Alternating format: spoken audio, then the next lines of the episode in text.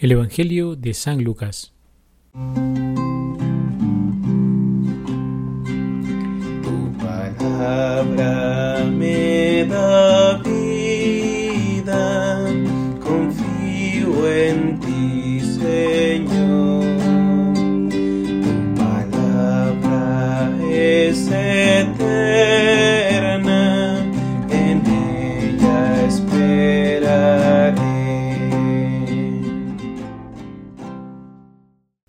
Hola queridos hermanos, continuamos con nuestra profundización acerca de la palabra de Dios.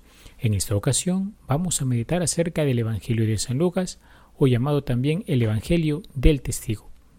San Lucas es el Evangelio de la Misericordia y tiene como objetivo presentar la ternura de Dios para con todos los pecadores y necesitados. Está escrito en un griego culto, pues Lucas es un cristiano educado en ambientes griegas. Intentó responder a la situación que vivía su comunidad cristiana, amenazada por la rutina y la tentación de aferrarse a los bienes de este mundo. Por eso invita a la conversión, y para ello nada mejor que recordar las palabras y la vida de Jesús. A Lucas lo pintan con un toro, porque comienza su evangelio con los sacrificios que hacían en el templo, donde cada tarde se sacrificaba una res. Sobre su autor. Fue escrito por San Lucas, médico de profesión, hombre culto y perfecto conocedor del griego, quien fuese discípulo de San Pablo. No fue testigo directo de la vida del Señor. Tal vez fue María la que le proporcionó la mayor parte de la información que se contiene en sus primeros capítulos. Lo debió escribir con anterioridad a la caída de Jerusalén, antes del año 70, y los destinatarios de su obra son pagano-cristianos helenistas, no romanos.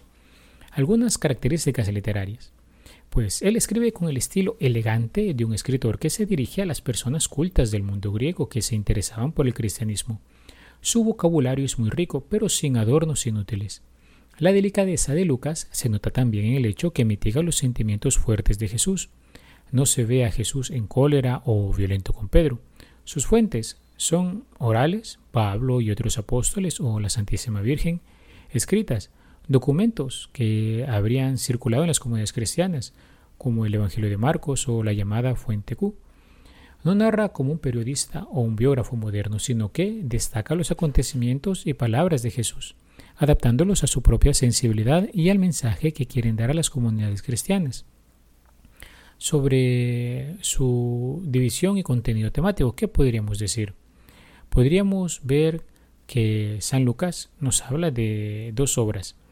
Por un lado, eh, recordemos, ¿no? ¿Cuáles son estas obras? Los Hechos de los Apóstoles el Evangelio de San Lucas. Así podríamos decir que nos habla del tiempo de Israel o el tiempo de las promesas, cuando se dirige de los inicios hasta terminar la predicación del Bautista, luego el tiempo de Jesús o tiempo de la salvación. Con Jesús al centro de todo, resuena la buena noticia, primero a Israel y luego al mundo entero. Y posteriormente, en los hechos, se nos habla como del tiempo de la iglesia o del testimonio. El Espíritu Santo es dado a los apóstoles para que sean testigos del Evangelio y éste resuene en toda la tierra. El Evangelio podemos decir que se puede dividir en cinco grandes partes. Primero, una introducción, en la cual se nos habla de la infancia de Jesús y la preparación de su ministerio. Luego, el ministerio del Señor en Galilea, seguido del viaje a Jerusalén, que es la parte original en San Lucas, los capítulos del 9 al 19. Luego vemos el ministerio de Jesús en Jerusalén y hacia el final, el capítulo 22 al 24, la pasión, muerte y resurrección del Señor. Todo el Evangelio de San Lucas está encaminado a presentar a Jesús como el gran amigo de los pecadores, como el más misericordioso y amable de todos los que han existido. Algunas claves de lectura. La situación de esta comunidad no es tensa ni con los judíos ni con los romanos. Los cristianos de la provincia de Siria están en diálogo con la cultura griega. En estos años las comunidades cristianas habían perdido su entusiasmo inicial, se estaban acomodando a la rutina de cada día, les atraían los valores terrenos como el dinero o el poder, no tenían ya el contrapeso de la espera de una venida inminente del Señor. En estas circunstancias es que Lucas trata de reactivar la fe y el entusiasmo de los creyentes, para que tengan seguridad en la autenticidad de las enseñanzas que han recibido, poniendo de manifiesto el papel que tiene Jesús en la historia. Pretende escribir una historia de salvación. En este camino hacia la salvación hay que ir libre de ataduras como las riquezas y otros compromisos. Jesús es presentado como el modelo del profeta ungido, como Salvador, como Señor, presenta a la iglesia como una iglesia encarnada en la historia de los hombres, siempre en camino para realizar el plan de Jesús. Una iglesia capaz de desprenderse de todo lo accesorio que le impida seguir caminando. El modo concreto de esta presencia de la iglesia en la historia humana se narrará en la segunda parte de San Lucas. El Evangelio de Lucas se puede concebir como el Evangelio de la misericordia y de los grandes perdones.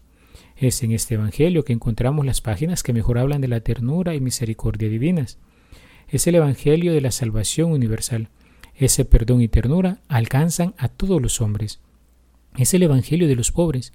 Insiste en la predilección de Jesús por aquellos más necesitados, los marginados, los samaritanos, los despreciados. Es el Evangelio de la oración, porque nos presenta a Jesús haciendo oración y enseñando a los discípulos a orar. Presenta ejemplos de oración en María, Zacarías, en el Getsemaní y en la cruz. Es el Evangelio del Espíritu Santo. El fruto de la oración es el Espíritu. Lucas insiste en el protagonismo del Espíritu Santo en la vida de Jesús y del cristiano. Es el Evangelio de la alegría. Una vida de oración de unión con el Espíritu es fuente de gozo y alegría para todos. La salvación concedida a todos engendra alegría, y es el Evangelio de la radicalidad y exigencias del Maestro. La ternura de Dios, el optimismo de la salvación, no ocultan las dificultades y las sombras del camino de Cristo y del cristiano. Es una renuncia a las riquezas sobre todo. Si Marcos era llamado el Evangelio del catecúmeno porque su objetivo era provocar el acto de fe en Jesús como Hijo de Dios, a Lucas se le conoce como el Evangelio del testigo o del evangelizador.